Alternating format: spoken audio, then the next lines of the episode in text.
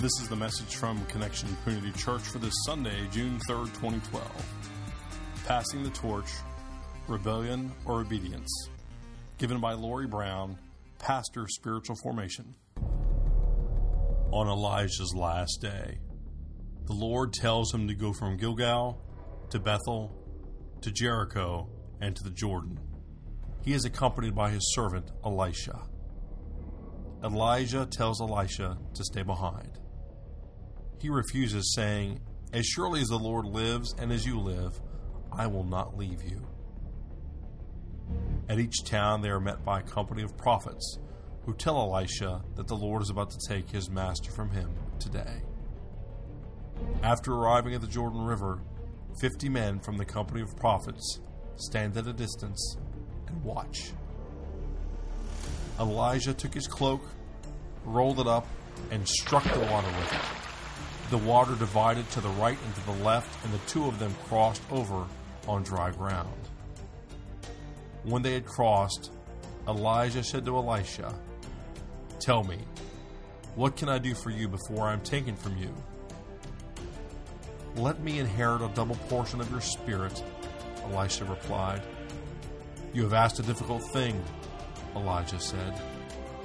Yet if you see me when I am taken from you, it will be yours. Otherwise, it will not.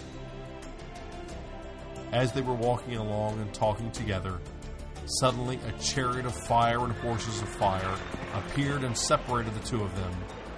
And Elijah went up to heaven in a whirlwind. Elisha saw this and cried out, My father, my father, the chariots and horsemen of Israel. And Elisha saw him no more. Then he took hold of his garment and tore it in two.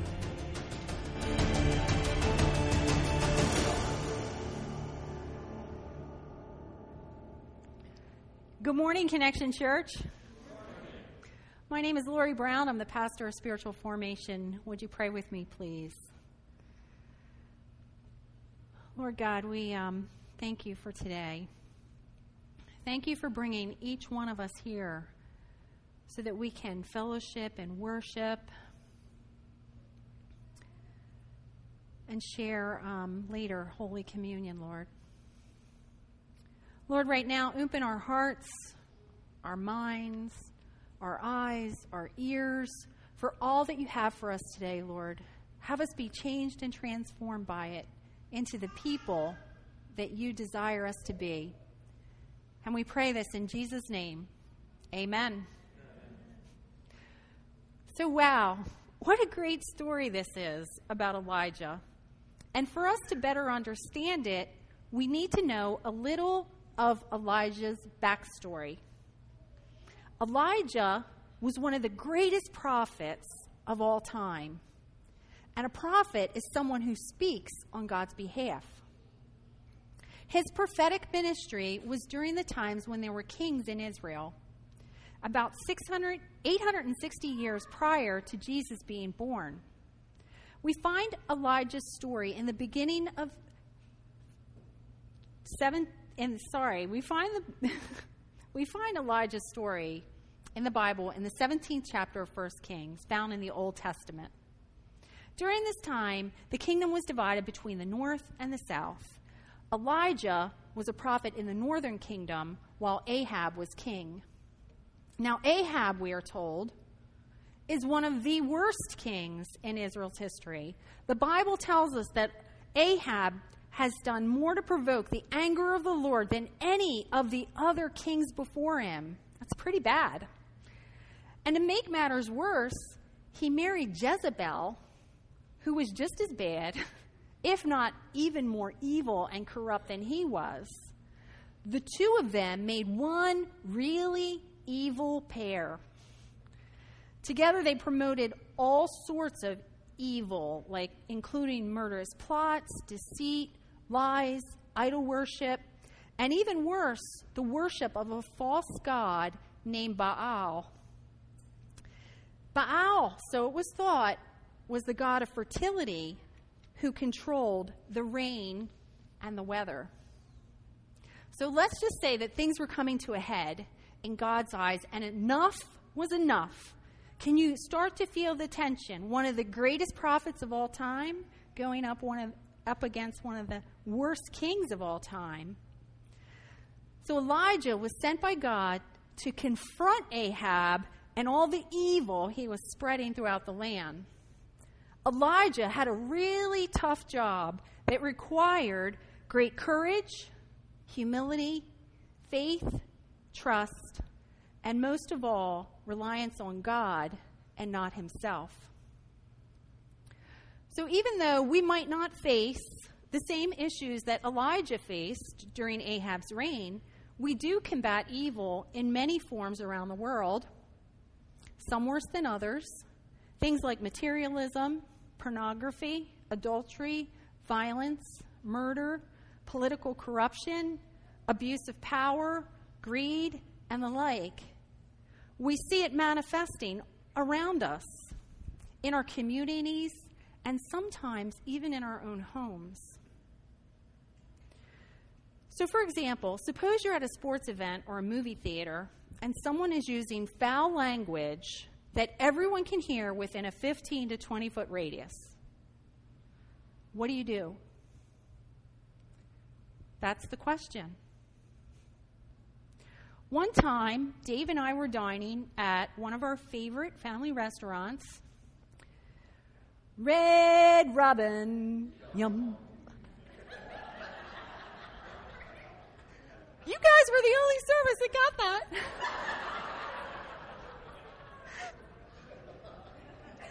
How awesome. Anyway, so we're there, and there's a guy who walks in and he's wearing a, a t shirt with a full length picture of a half naked woman on it. It's like, yikes, what do you do? Are you ready in that moment to be God's spokesperson? When you see an opportunity to be the prophetic voice, do you take it? Inside, you know that what's happening is not right. It's offensive to those around you and to God. Are you ready to be obedient in love to do what God might be calling you to do? Are you ready to respond in a way that honors God? Or do you become self righteous and condemn them? Or ignore it completely and not risk confrontation? Well, I suspect that for Elijah, he learned to be obedient to God first in the little small things before being obedient in the big things, like confronting Ahab, the worst king in Israel's history. His faith was real, it wasn't a lip service kind of faith that just speaks and doesn't act. His faith could be seen by others. So it's good for us to inventory how we're living, and we'll call it a sort of Elijah test. Asking ourselves, are we willing to be obedient to God, even if it means stepping out of our comfort zone to follow Him? When we do, there's this space that opens for God to work in and through us. Well, Elijah, he was one of those people. He was ready, so it seemed like in a moment's notice. When God said go, Elijah went. He didn't let fear overpower him or cripple him like it many times does to us. Doesn't mean he doesn't have fear, it just means it didn't stop him. So, for instance, when Elijah first confronted Ahab, Elijah told Ahab it will not rain in the land for the next three years except by Elijah's word. Elijah is essentially saying to the worst king in Israel's history that you are delusional, that your fa- the, the false God that you worship, he's nothing. He's saying God alone, the God of Israel, the one I serve, who's creator of heaven and earth, he is the one, the only one who has the power to give and withhold the rain, not Baal, their god of fertility and rain. So, doing that alone was probably out of Elijah's comfort zone. after this, God tells him to go hide. I think I'd want to hide too after doing that. And he tells him to hide in a ravine where birds, ravens, would bring him his food, his bread and meat every day. And he would drink from a brook. I can't imagine this not being out of his comfort zone, or ours, for that matter. Can you imagine, like tonight, you're hiding in a ravine and your dinner meal is coming and it's going to be dropped by birds? Sounds really appetizing. Anyway, later, as the brook dried up, God sent him to a poor widow at Zarephath. Now, she barely had enough food for herself and her son for one last meal, let alone the three of them. But because of God's provision, they were able to eat every day, the three of them, for a really, really, really long time.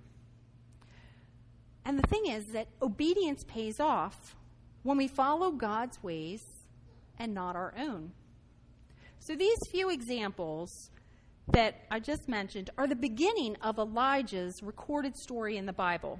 The bottom line is Elijah trusted and relied on God's power, not his own. So, this is a great lesson for all of us to learn. As far too many times, what do we do? We tend to rely on whose power? Our power, right? And not on God's. And Alan and Carrie just talked about that last week. We want to stay in our own little safe bubbles, free from the risk of looking foolish, being rejected, failing, or being hurt. There's a problem with that, though. God doesn't work in our safe little bubbles. God is calling us out to be the light. And many times, it's uncomfortable. So here we are at the end of Elijah's story. It's his last day. He's about to be taken up by God in a whirlwind. What a way to go! Notice, however, that on his last day, Elijah is still listening and being obedient to God. God said, Go to Bethel, Jericho, and the Jordan, and Elijah went. At each one of these stops along the way, Elijah and Elisha meet the company of prophets that are in each of these towns. Elisha we know from Scripture, had previously been anointed by Elijah to be his successor. Elisha has become like a son to him. Elijah has become like his spiritual father and teacher and mentor. So Elijah has probably spent a couple of years with him by now, and during this time, he would have been teaching, preparing, and encouraging him to come and listen and follow the ways of God. Elijah was preparing Elisha for his own unique ministry, journey, and calling. And we all have, each one of you, have your own unique ministry, journey, and calling. So I can just imagine those final words of encouragement and instruction that Elijah spoke as they walked that day together. There is one thing, however, that strikes me about this day is what Elijah asks Elisha before he's taken away. Elijah said, Tell me, what can I do for you before I am taken from you? Elisha replied, Let me inherit a double portion of your spirit. And Elijah responds by saying, You have asked a difficult thing. Yet, if you see me when I'm taken from you, it will be yours. Otherwise, it will not. So Elisha, Elisha asks to inherit a double portion of Elijah's spirit. It's kind of like him saying, I want the inheritance right of a first born son, but instead of receiving a double portion of your stuff, I want a double portion of your spirit. Now, Elijah knows right away this is really a difficult request. Elijah has paid his dues. He's walked out his faith one day at a time, and it hasn't been easy. He's had to confront kings. As a result, he's hid in the land for three years, relying on God to provide his food by ravens and a poor widow. He's been hunted by men. He's run for his life, in addition to many other trials. The prophetic life can be a really hard life.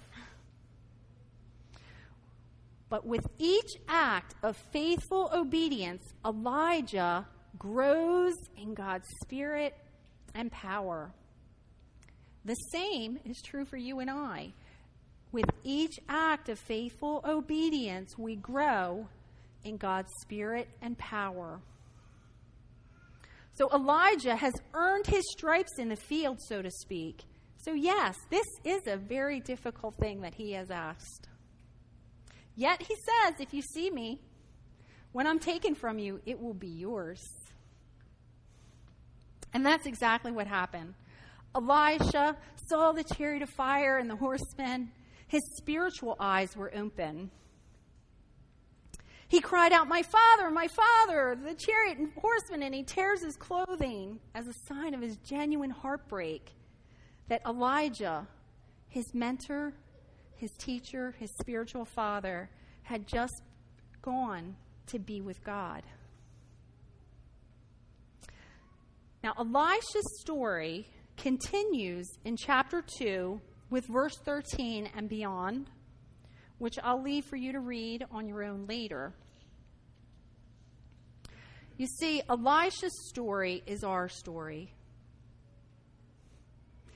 The critical question for each one of us is not what Elisha does next, but what we will do next. As believers in Christ, we all have the opportunity to receive a double portion of God's Spirit. The question is, is after we receive it, will we walk by faith? The next time we feel that nudge in our gut to step out in faith, will we be obedient? Will we take the faith step and walk in God's power and not our own? Or will we be like the company of prophets who stood by and watched but did not see? Now, earlier, I shared about the guy who walked into the restaurant with a half naked t shirt, you know, woman on his t shirt, and he was in his 20s. He was with a younger woman and a four year old boy. When I first saw him, I immediately got like really upset and angry. I couldn't believe he had the nerve to walk into a family restaurant with that shirt on. It was just wrong, not to mention offensive and degrading to women in general. And what kind of message is he teaching that four year old boy? My whole body, like, literally began to shake. I got that upset. I kept thinking, we have to do something. We have to do something. And Dave is like talking me down off the ledge because I was like so upset. He's like, calm down. well, anyway, after some time passed, I did calm down. I ate my meal. I still was upset, but, um, and we were ready to leave. And I was ready to talk with him. And I don't mean like get in his face and give him a piece of my mind, talk to him. I mean, that might have been in the beginning, but not there. But I really was ready to talk with him. When I looked up at the table where he was sitting, he was gone. I was like, phew, okay, thank you, God. Don't have to do that now.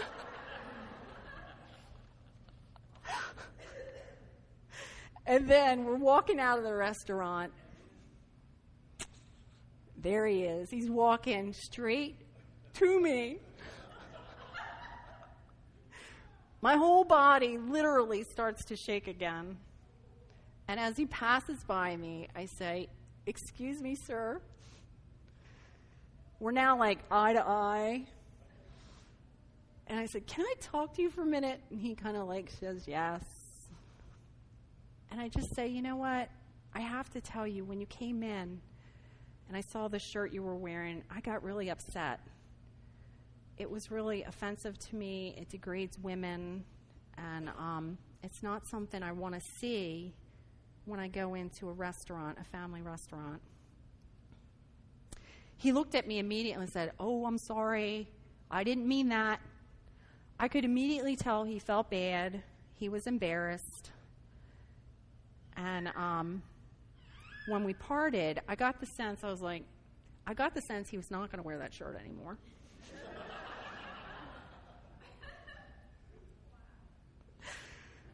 so consider, Connection Church, that there are people who are watching how you're living family members, kids, strangers, friends, coworkers, classmates, congregants. The question is is what are they seeing and learning by your actions, words, deeds, and choices? This would be a really good time to evaluate, inventory, and take the Elijah test in our own lives. Asking ourselves, are we living our lives for God in such a way that someone would even want a double portion of our spirit? Or are they more interested in your stuff? Stuff is perishable, here today, gone tomorrow. But our spirits are eternal. It's not always easy living for God. And God never promised us easy. He did promise to be with us. So, what's important for us to not lose sight of is we are, we really are, you are passing the torch. We are passing the torch to the next generation. The question then becomes what's burning in your torch? What are you passing? A spirit of fear or courage? Pride or humility? Foolishness or wisdom? Bitterness or forgiveness? Greed or generosity? Hate or love? Reliance on ourselves or on God? Well, our hope and prayer for each one of you is that as you, you will walk out, walk your life out in a way that honors God, and that does require the latter, and it also requires obedience. Let's pray. Gracious God, we thank you so much for today, Lord. Lord, I pray that each person here that we would all receive a double portion of your spirit, Lord. Lord, I pray that the next time we have that nudge in our gut, that we will respond in a way that honors you with love, faith, trust, courage. Lord, we just um, pray that we would be obedient and listen to those nudges. Give us the strength to walk by faith one day at a time. And we pray this in Jesus' name. Amen. Amen. Thank you for joining us for our podcast. For more information about Connection Community Church in Middletown, Delaware, please visit our website at www.connectioncc.org. You can also call our church offices at 302 378 7692. Connection Community Church, connecting people with Jesus and the life that He offers.